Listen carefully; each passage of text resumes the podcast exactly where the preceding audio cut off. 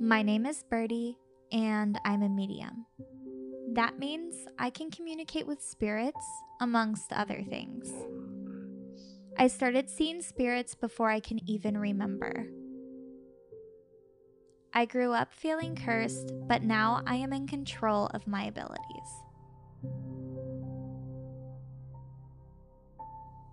My name is Robert, and I'm a paranormal investigator.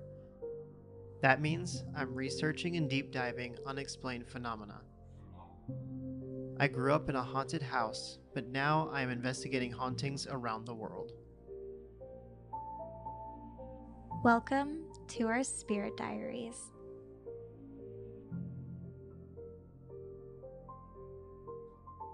Welcome, welcome, welcome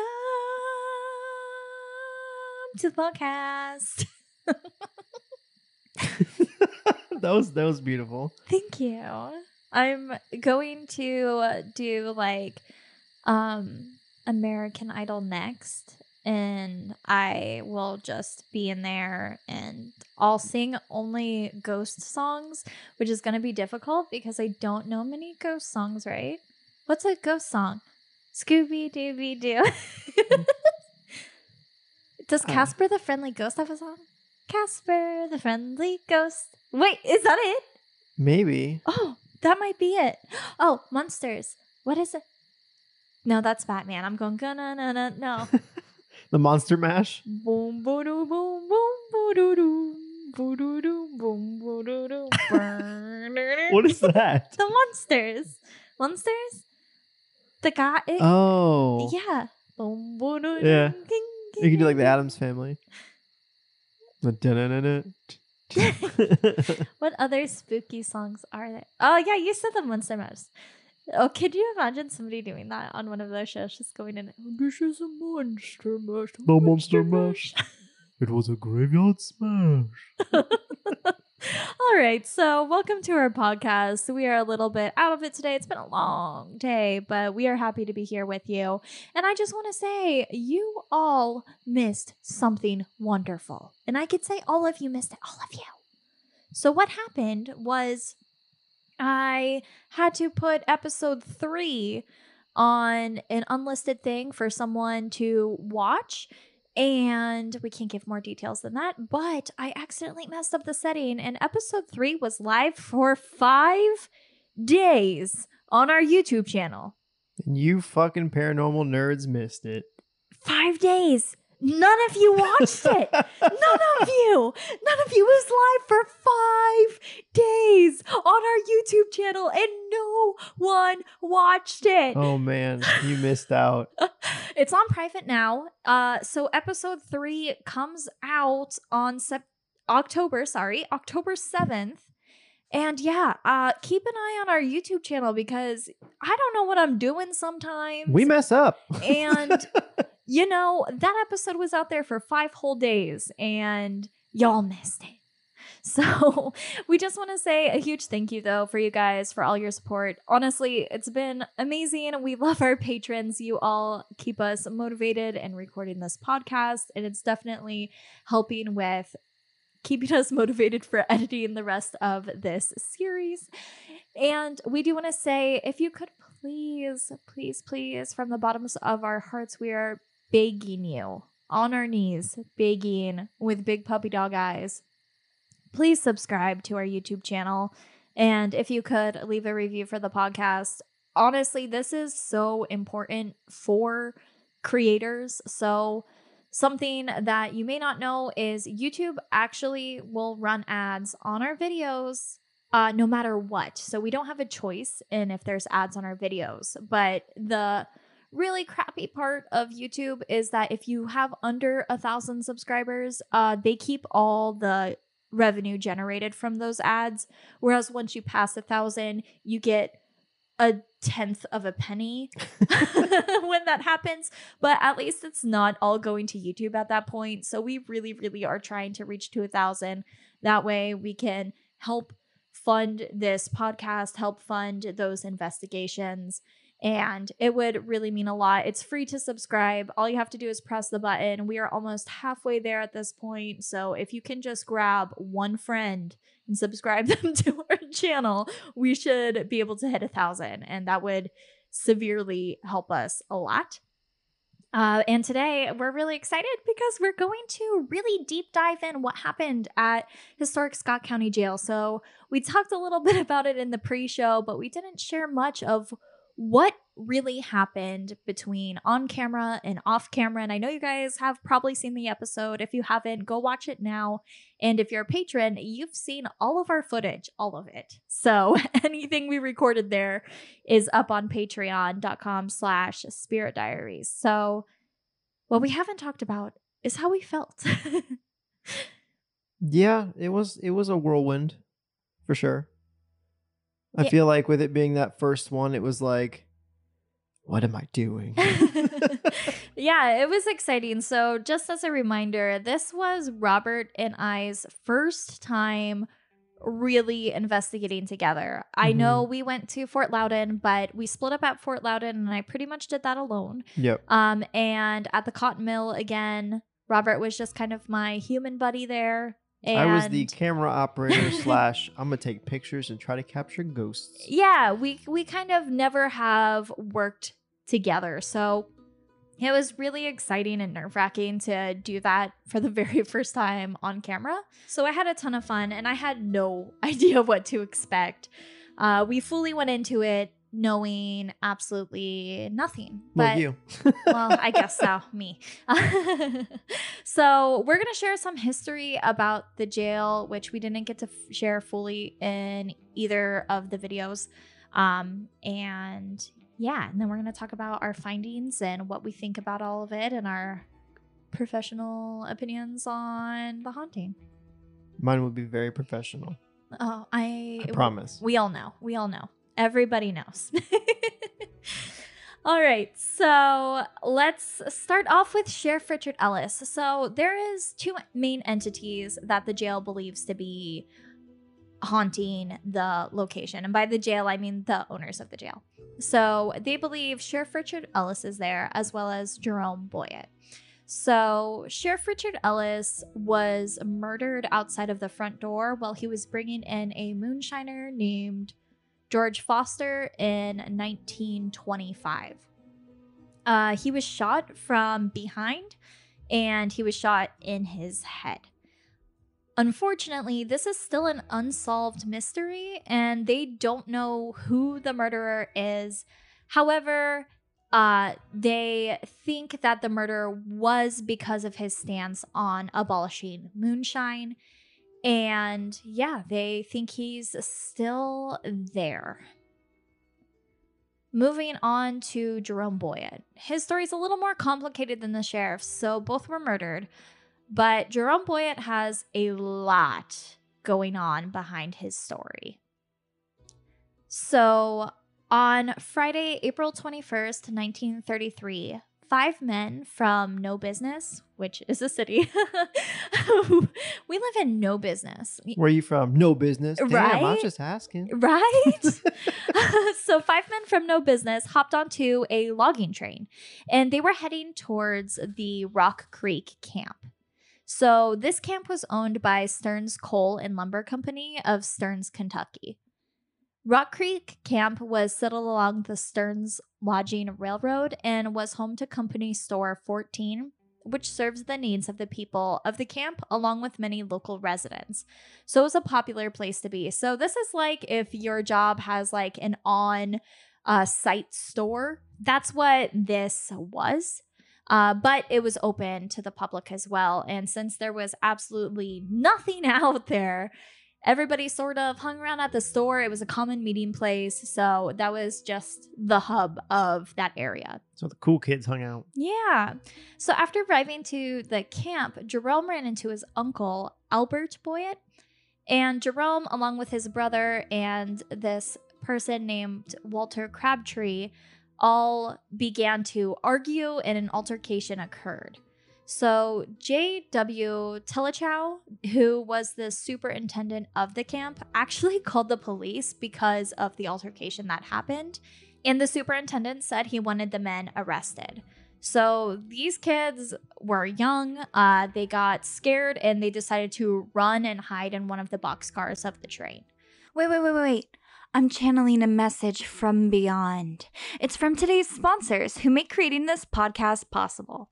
Hey, it's Birdie. Did you know that we have an Etsy shop filled with handmade items and incredible vintage pieces perfect for witchy and spooky decor?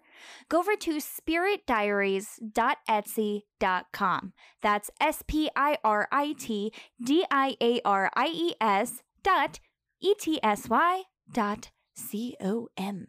And indulge in self care with my handmade bath salts, bath bombs, body oils, room sprays, and 100% beeswax candles. Treat yourself and help us go on more spooky adventures and keep this podcast going. Hey, it's Birdie. Did you all know that Robert and I went on a spooky adventure? We visited six notoriously haunted locations over the course of six days, and we recorded it all. We've even won a film award for it. Yeah, that's right. We freaking won. And this is all available to watch for free over on our YouTube channel, youtube.com slash spirit diaries. Yep. Go watch it right now, subscribe, leave thumbs up, and tell all your friends about our free season streaming on YouTube right now at youtube.com slash spirit diaries. I can't believe we did it.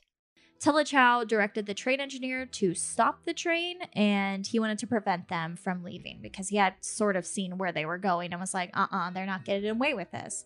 And he was so upset and wanted them arrested because this was a workplace Mhm. and he was a supervisor. So he couldn't have trouble happening at the workplace. So he was just trying to make the best call he could to settle any altercations from happening there. The closest to sheriffs they could find was Sheriff George Winningham, who was in Byrdstown, Tennessee.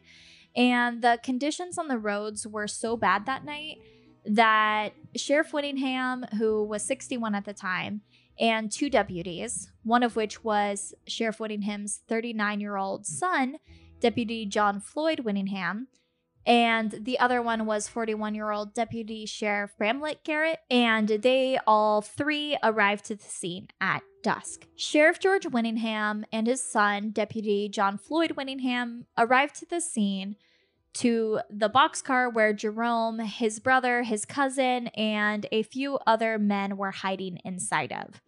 The reports on how exactly this altercation happened are all disputed. So essentially, when the officers arrived, somebody fired a gun. Some say Jerome started shooting at the cops, others say the cops aimlessly shot into the car.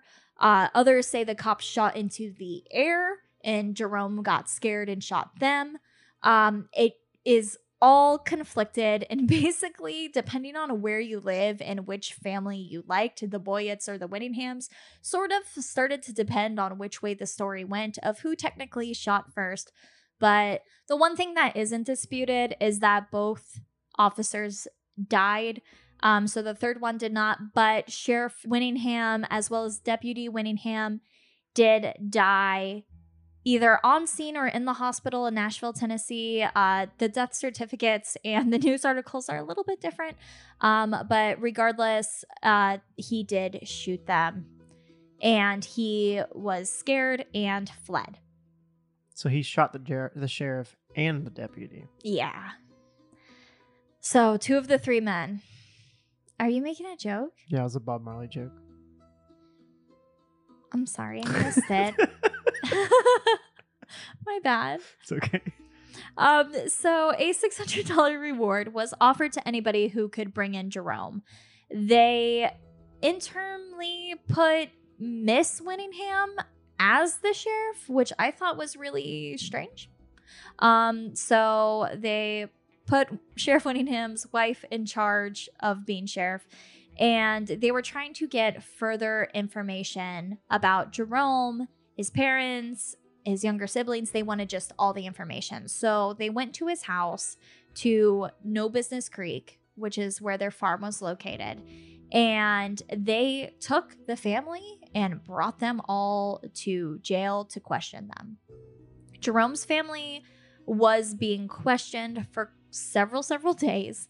And Random Boyett, uh, Jerome's father, was eventually allowed to return home to their farm. He started bringing up a lot of concerns that he was worried about the farm, that somebody needs to be there to take care of it.